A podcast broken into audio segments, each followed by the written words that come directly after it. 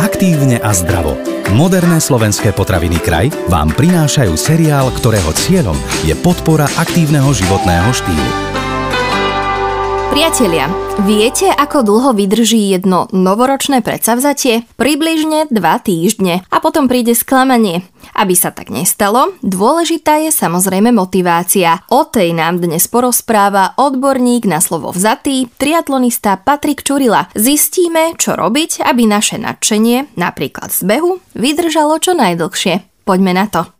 Patrik, novoročné predsavzatia. Mnohí si ich dávame, mnohí sme už po pár týždňoch veľmi sklamaní, lebo nám nevídu tak, ako by sme teda chceli, lebo ich nedokážeme dodržať. Či už ale dopadli úspešne alebo neúspešne, aký je podľa teba rozdiel práve medzi tými úspešnejšími a menej úspešnými z hľadiska vytrvania v pohybe. Bavíme sa o tom, že chceme sa motivovať k tomu pohybu. Ja si myslím, že jednoznačne v tom má prsty toľko omilaný pojem, ktoré si aj ty teraz spomenula a tým je motivácia. A možno potom ešte taký jeden, ktorý sú podľa mňa veľmi úzko previazané a tým je disciplína práve tá totiž to často je na tých vážkach medzi úspechom a neúspechom. To znamená, že pojem motivácia a disciplína si navzájom pomáhajú, alebo by si aspoň mali pomáhať. Jedno väčšinou príde samo, to znamená taká prvotná motivácia, tu máme každý väčšinou nejakú, či už je to k pohybu, či už je to chudnutie, či už je to zlepšenie nejakého výkonu. Často tá motivácia prichádza práve na nový rok, že je po tých sviatkoch. A práve to je ten najdôležitejší rozdiel, že tú motiváciu si nastaviť, alebo ten cieľ tej motivácie si nastaviť tak, aby bol realistický a nemať ho možno nejako, nejako strašne prepálený, to znamená, aby nebol priveľký, ale takisto, aby nebol primalý. Ja osobne som názoru, že je, je dobre si dávať väčšie ciele a tie si potom rozkuskovať na menšie ciele. Takisto je podľa mňa dôležité na úvod v rámci tej nepremotivovanosti a v rámci realistickosti si nastaviť, taká príkladová štúdia je, nebudem hneď prvý týždeň chodiť do fitness centra 5 krát do týždňa alebo mm-hmm. nepôjdem zabehať 5 krát do týždňa, ale radšej si pôjdem zabehať raz, dvakrát do týždňa, navštívim to fitko raz, dvakrát do týždňa, takto to budem aplikovať mesiac a v podstate po tom mesiaci môžem pridať ďalšiu tréningovú jednotku. To znamená, že menej je viac a v tomto prípade to platí dvojnásobne. Uh-huh. Čiže podľa teba je tá cesta zameriavať sa na krátkodobé ciele alebo na tie dlhodobé ciele. Ak sa bavíme teda o tej motivácii, čo je motivujúcejšie dať si ten krátkodobý cieľ alebo ten dlhodobý cieľ? Ono je to samozrejme vysoko individuálne, uh-huh.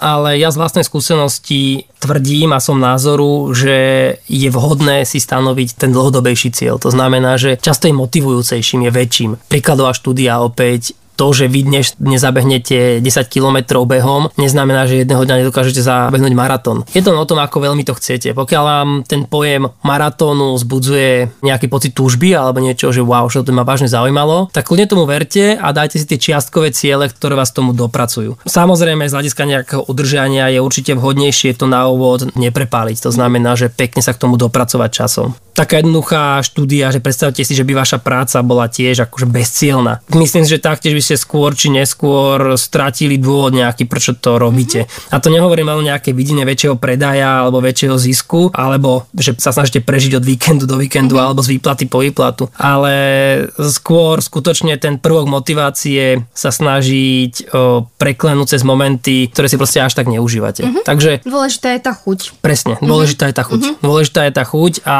ten cieľ, ktorý vás, ktorý vás motivuje. Uh-huh. Patrik, má aj motivácia v pohybe, o ktorej sa dnes rozprávame, nejaké svoje hranice, lebo pojem premotivovanosť poznáme v rôznych oblastiach života, ale ja si myslím, aj keď teda nie som úplne znalá tejto tematiky, že by sa mohla dať aplikovať aj do športového prostredia. Určite, to je tá snaha hľadania zlatej strednej cesty, mm. ale tam má väčšinou takú tenkú líniu, jak sa hovorí vo všetkom. A určite to tak aj v pohybe, aj v športe. To znamená, že premotivovanosť alebo nejaký priveľký zápal dokáže človeka vyhorieť alebo v horšom prípade, že sa týka pohybu a športu aj zraniť. Avšak ja osobne som stále názoru, že premotivovaný človek je často osoba s veľkým zápalom a v podstate ona potrebuje len nejaké malé ukorigovanie a môže byť z toho veľmi pekný a udržateľný športový príbeh alebo práve splnenie veľkého cieľa. Takže subjektívne je to ťažko ohodnotiť, že ja som mhm. primotivovaný, ale práve preto ten pohľad tretej strany, to znamená, že ideálne niekoho skúsenejšieho, nejakého trénera alebo niekoho v danej komunite je veľmi vítaný v tom danom momente.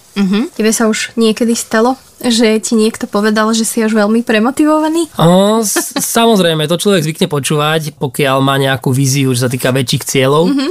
ale v podstate potom už len záleží, ako len to človek chce a presne ako hľadá tie spôsoby, mm-hmm. ako sa k tomu chce dopracovať. sa odradiť. Tak to už je potom to upravovanie z toho rebríčku priorít. No. Jasné, jasné. Tak ako aj po minulé podcasty, aj v tomto by som ťa poprosila takto na záver nám dať možno nejaké takéto svoje know-how a pár osobných slov na záver k tejto téme motivácia, ktorá je naozaj veľmi dôležitá.